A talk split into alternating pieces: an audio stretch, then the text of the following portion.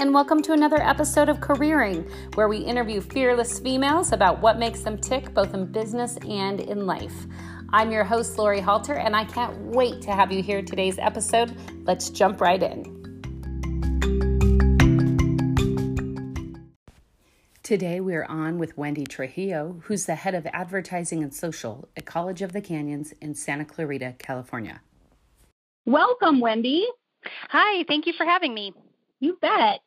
So tell us about your journey with College of the Canyons. I know that you're the director of advertising and social media.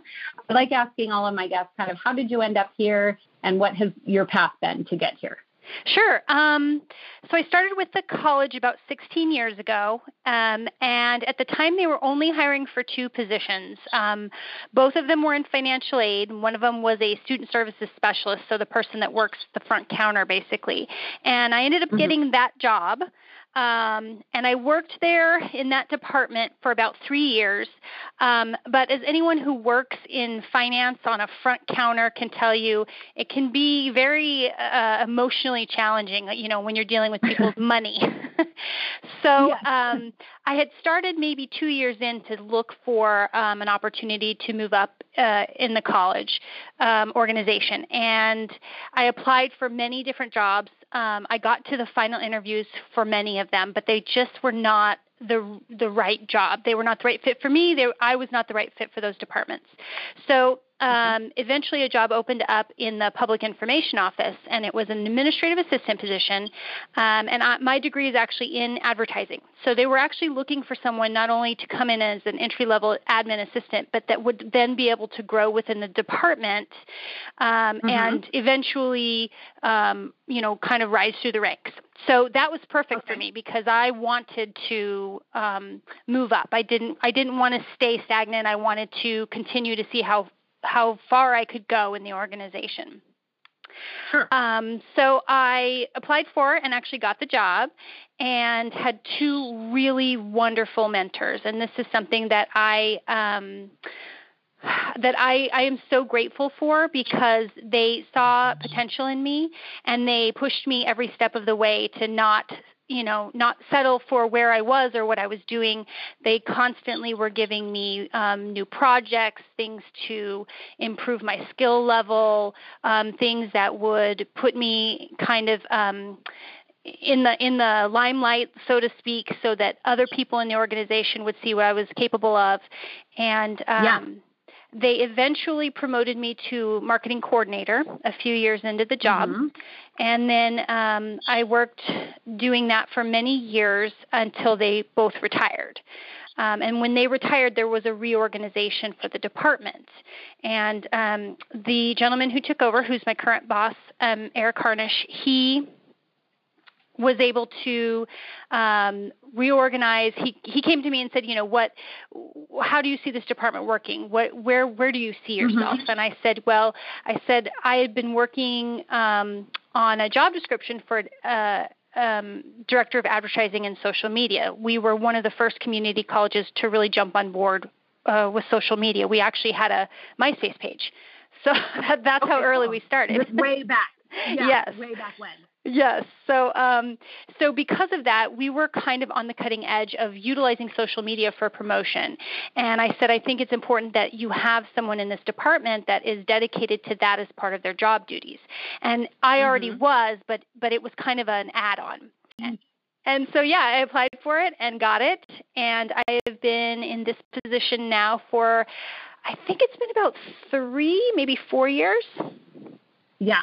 I think what's so cool about your story. One is mentors, which I am such a huge believer in. You and I know each other off of careering, and you know that like a mentor helped me begin my own business as well. Like really yes. helped me get my start. But then also the idea that you saw a need and literally created the job that you then got. yes. So I think what's so cool about that, and for maybe some of the younger women listening, a growth path doesn't necessarily have to be linear. Like look for other opportunities that may not be um, getting represented and make your own path. That's right. I mean, if you see a need, do the work behind the scenes. The, your organization, your hierarchy will appreciate that so much more. If you come and you say, "Look, I've already done the work. I have a job description. I'm telling you what this yep. person can do," it, they may not open that job position or, or or buy into it right away, but you've planted the seed at that point. Yeah, and I think it also shows like you said, not only the seed for the job, but just your leadership qualities, like that you've taken initiative to make that happen. Exactly. Yeah. Well, um, we talk a lot about balancing busy lives with careers. That's like kind of one of my main themes of the show because I have no idea how women are doing it. I do it only halfway most days. so I'm dying to know. I know you have a college age daughter, college age daughter, which means um, you're an empty nester in your 40s. Yes. Which is so crazy. Yes. So, you know, how has it been? Like, how's it been with having her out of the house and now having your career and kind of going back to like thinking for yourself for a little bit about what you want to do? Yeah, you know, it's been a huge adjustment. Um, my daughter started um, at university this last fall, and so mm-hmm. um, I tell everyone it it's it happened quickly. Like her leaving the house, me becoming an empty nester, it snuck up on me. I mean, you see it coming. You yeah. know, your child goes through high school, and and you know they're going away to college, but you don't realize what that means for yourself until it actually happens. And I, I went from, you know, driving her to school every day and picking her up and my schedule having to incorporate any of her events, any of her activities, anything, that, yeah. sports that she was involved in to none of that. I mean, I literally um, see her once every couple of months at this point, and it's, wow. it was a sh- sort of a shock because, um, you know, I just spent the last 18 years with her as my priority. Yeah. So I can imagine. Yeah, so it's been a it's been an adjustment, and I think I think I really didn't realize it. I started um, the transition happened in between her senior year and her uh, first year of college. I started looking for another job. And I wasn't sure if I wanted another job, but I was I thought, well, mm-hmm. I've been mm-hmm. in the job that I'm in for a while. Maybe it's time for me to start moving up. And the sure. opportunity wasn't necessarily here at the college I'm at. So an opportunity came up at a neighboring college and I applied for the job up there and I ended up um, getting it. And I turned it down because what happened was. I really started thinking is this what I want? I'm doing this because yeah. it's the logical next step, but is this uh-huh. really is this really where I want my trajectory to go? Um, and I realized it wasn't that that I there were other things I wanted to do, and it suddenly dawned on me that with my daughter now away at college and I had a lot of extra free time that I didn't have before. Um, yeah. And so, because of that, I decided to go back and get my master's degree so that um, I could teach. I decided I want, you know, my second career, so to speak, to be a college professor. Very, very cool. So, tell us a little bit about your math. I mean, I, well, before we get into that, let me just say, I think it's so great that when you had the extra time, you really took stock of where you wanted to go and and put your time towards something productive. Um, because I know a lot of people kind of uh, that I've talked to at least flounder a bit after their kids leave, and they yeah. they really look they really have trouble finding their next step. So I think it's great that you're doing that. How has it been balancing trying to get your master's with a full time career? Yeah, that's been really interesting. It's been 20 years since I got my bachelor's degree. Um, and even though I work in a college, you know, in, in an educational industry, in a college setting, I mm-hmm. actually being the student is much different.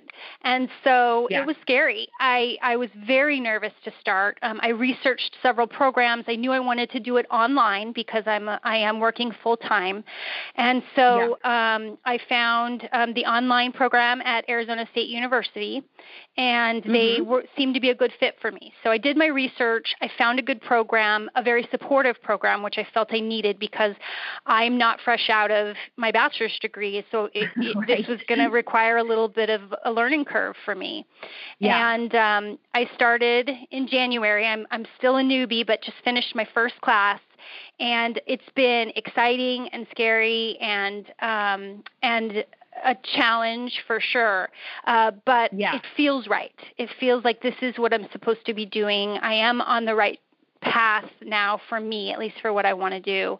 Um, and yeah. balancing, you know, work and school has been, um, at least in my mind, I've kind of, um, I've kind of come to terms with the fact that all the stuff I used to do for my daughter, all of that time is mm-hmm. available now. So school fits in there really nicely. Right.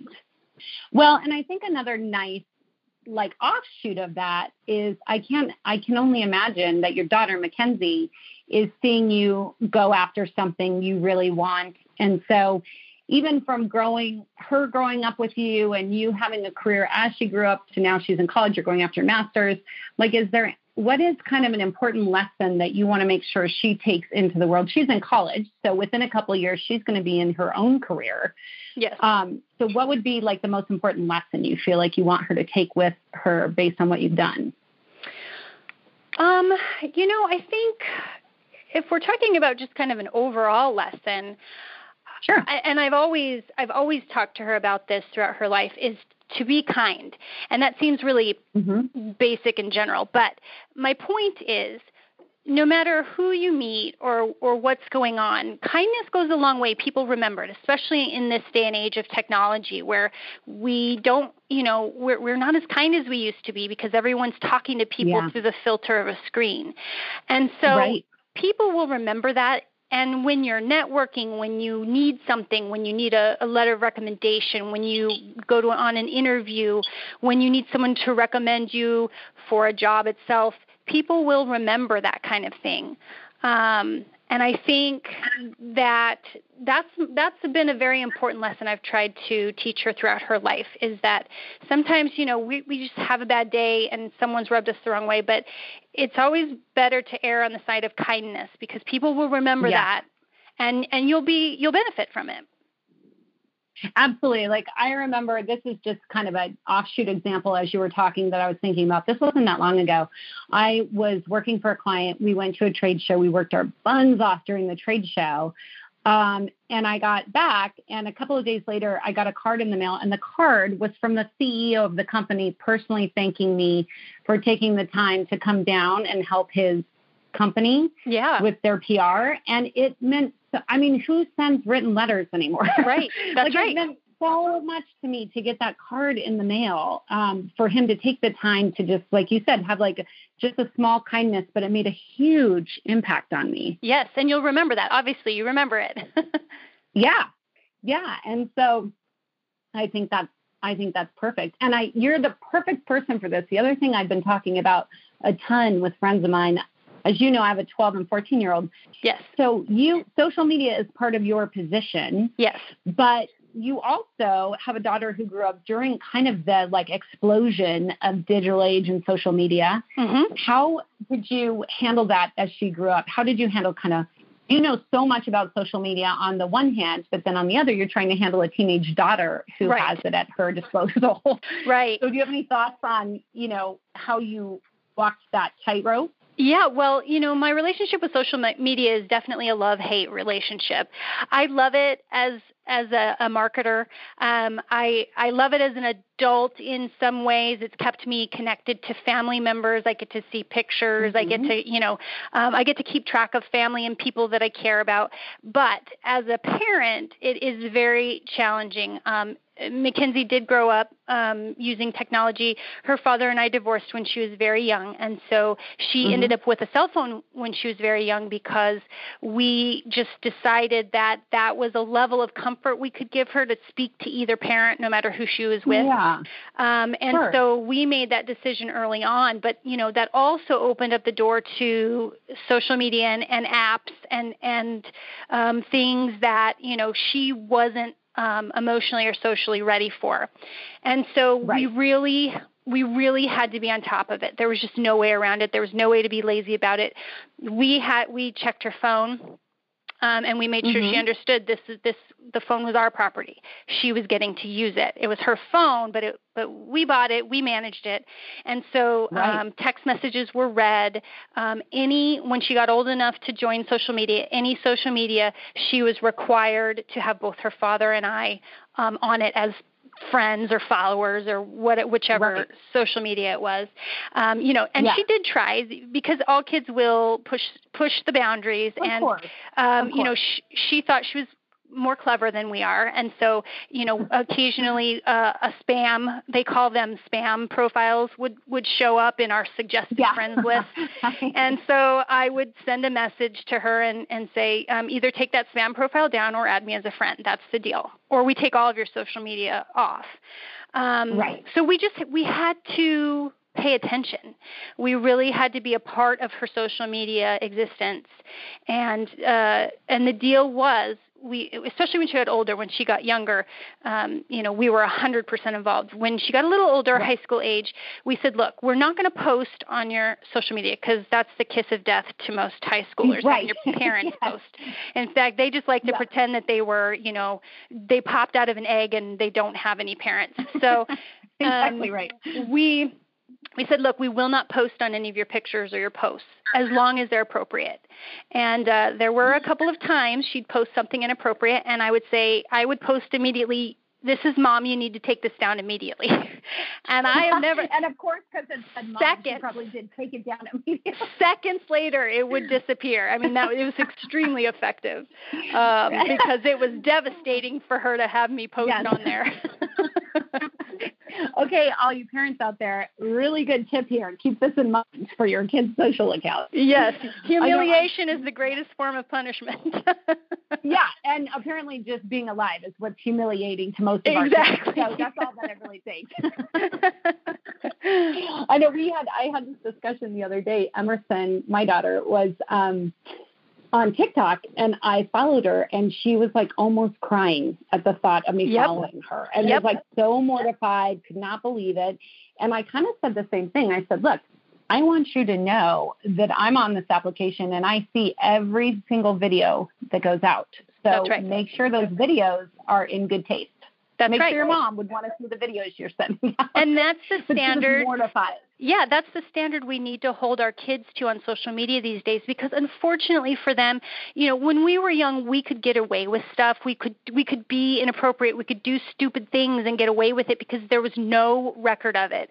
These days, yeah. kids have a record of everything they do and it will follow you yeah. throughout your life and whether that's fair or not, it's the reality. Yeah, absolutely. I mean, we talk to our kids about that all the time, how like, you know, jokingly, but half seriously, like if I had a recording of everything I did through my college years, I would never get a job again. right. right. You know, like I think most people feel that way. yeah, it's just like you have to be way more careful than we we were growing up, and that's just the reality of of media today. Yes. Yeah.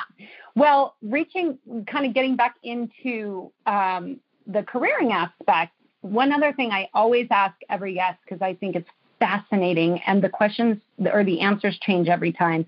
I would say, do you think women can have it all? What what about this idea of like we can have it all? We can work, we can be great to the kids, we can be great to our husband, have right. an amazing, we're going for our masters. You know, um, do you think that's true or doable? Where do you come down on that? Sure. Yeah, I absolutely think it is. But but at the same time like what is having it all? What does that mean? That means something different for everyone. Sometimes having it all just mm-hmm. means having a good job and being able to put food on the table for your kids and and being able to afford to go out to a movie every now and then. And that's and some yeah. people that's that's having it all for them. Some you know some people it's having a career and having a family and having um you know an opportunity to go back to school. I think what people have to understand is that having it all doesn't mean you have to have it all at the same time. You can yes. if you, if you can and you can juggle it all, juggle it all. Kudos to you, um, right. but it doesn't have to mean that. Having it all means maybe you have it all in segments of your life. You have different goals that you meet as you as you you know move along in your life. Yes, I love that. And I actually answer almost exactly the same way. When I get that question, I say, you can absolutely have it all just not all at the same time. I, I think it's I think if you have in your mind the goals you want to achieve, you can achieve every single one, maybe just not all at once. Correct. Right. It will be yeah. a lot less stressful. right, exactly. Can we just make it this linear, please? Usually, though, the way life works is it all gets thrown at us at one time and we have to juggle, right? That's the truth of the matter. Right, that's right. And and maybe, you know, maybe having it all just means you find that that inner peace of happiness despite what's going on you know chaos is going to happen in your life regardless right. so i've i've right. always felt like i have it all if i if i have happiness in my life and i sometimes you have to you have to um, purposely seek it out. Sometimes it's not something that happens to you. Sometimes you have to look yeah. around and recognize it yourself. Yeah, and I think you're a perfect example of that from like creating your own job to trying to figure out what your next act, act will be with your masters. I mean, I think you've done that again and again, which Thank is you. so impressive. Yeah. So, um, is there any last advice you have for our listeners? You shared so many good things from social media to, you know, how to raise a really kick butt daughter. but did, did we not cover anything that you want to share? You know, I think we covered it all. I, the only thing I would say, and this is kind of out of left field, but because this is a, a podcast about you know careers and careering, yeah. um, is is for for those of you looking for jobs, those of you thinking about changing jobs. I cannot stress enough, and I, I say this because of the current position I'm in. I've seen, um, I sit on many, many hiring committees. My advice okay is to do everything you can to practice and take workshops on interviewing. The interview, mm. the interview is where it's at. Um, and not every, you know, you can be an amazing uh, employee. You can be that spark that will really change an organization. But I've seen it happen yeah. so many times where that person that would be absolutely perfect gets passed over because they didn't interview well and so many people don't it's it's i think not only is it not a skill that a lot of people um that a lot of people just inherently have. I also think it, yeah. because of technology, we're not good at talking to people face to face anymore. And mm, so my advice yeah. is practice. There are workshops out there where you can go. There are career centers where you can actually talk to a counselor that will give you um, some advice and kind of practice with you with some questions and and just being um, present and thinking off the cuff and and bringing your personality to the interview instead of you know just kind of the templated standard answers um, because yeah. that makes all the difference and i know there's a lot of people with a lot of talent out there that really deserve the job but they get passed over because they don't interview well i think that is such a great piece of advice i mean I, and I hadn't really thought about it before you said that, but really just this idea that technology has taken away a lot of our face to face time. And so that it really is a skill now that needs to be practiced. It is. That's one of the reasons I'll tell you why I'm, I would like to be a college professor. I specifically want to teach uh, communication.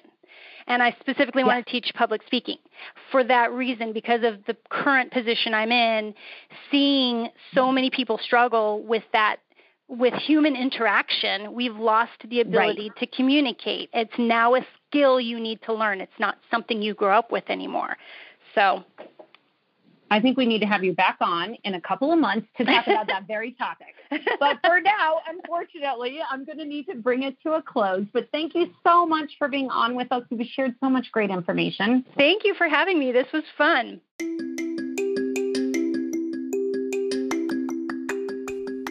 Thank you so much for joining us on the podcast today. If you enjoyed what you heard, please leave us a review or rating on your podcast player of choice. If you have a future female leader that you would like to hear on careering, please leave us her name and contact information at the link below. Thank you.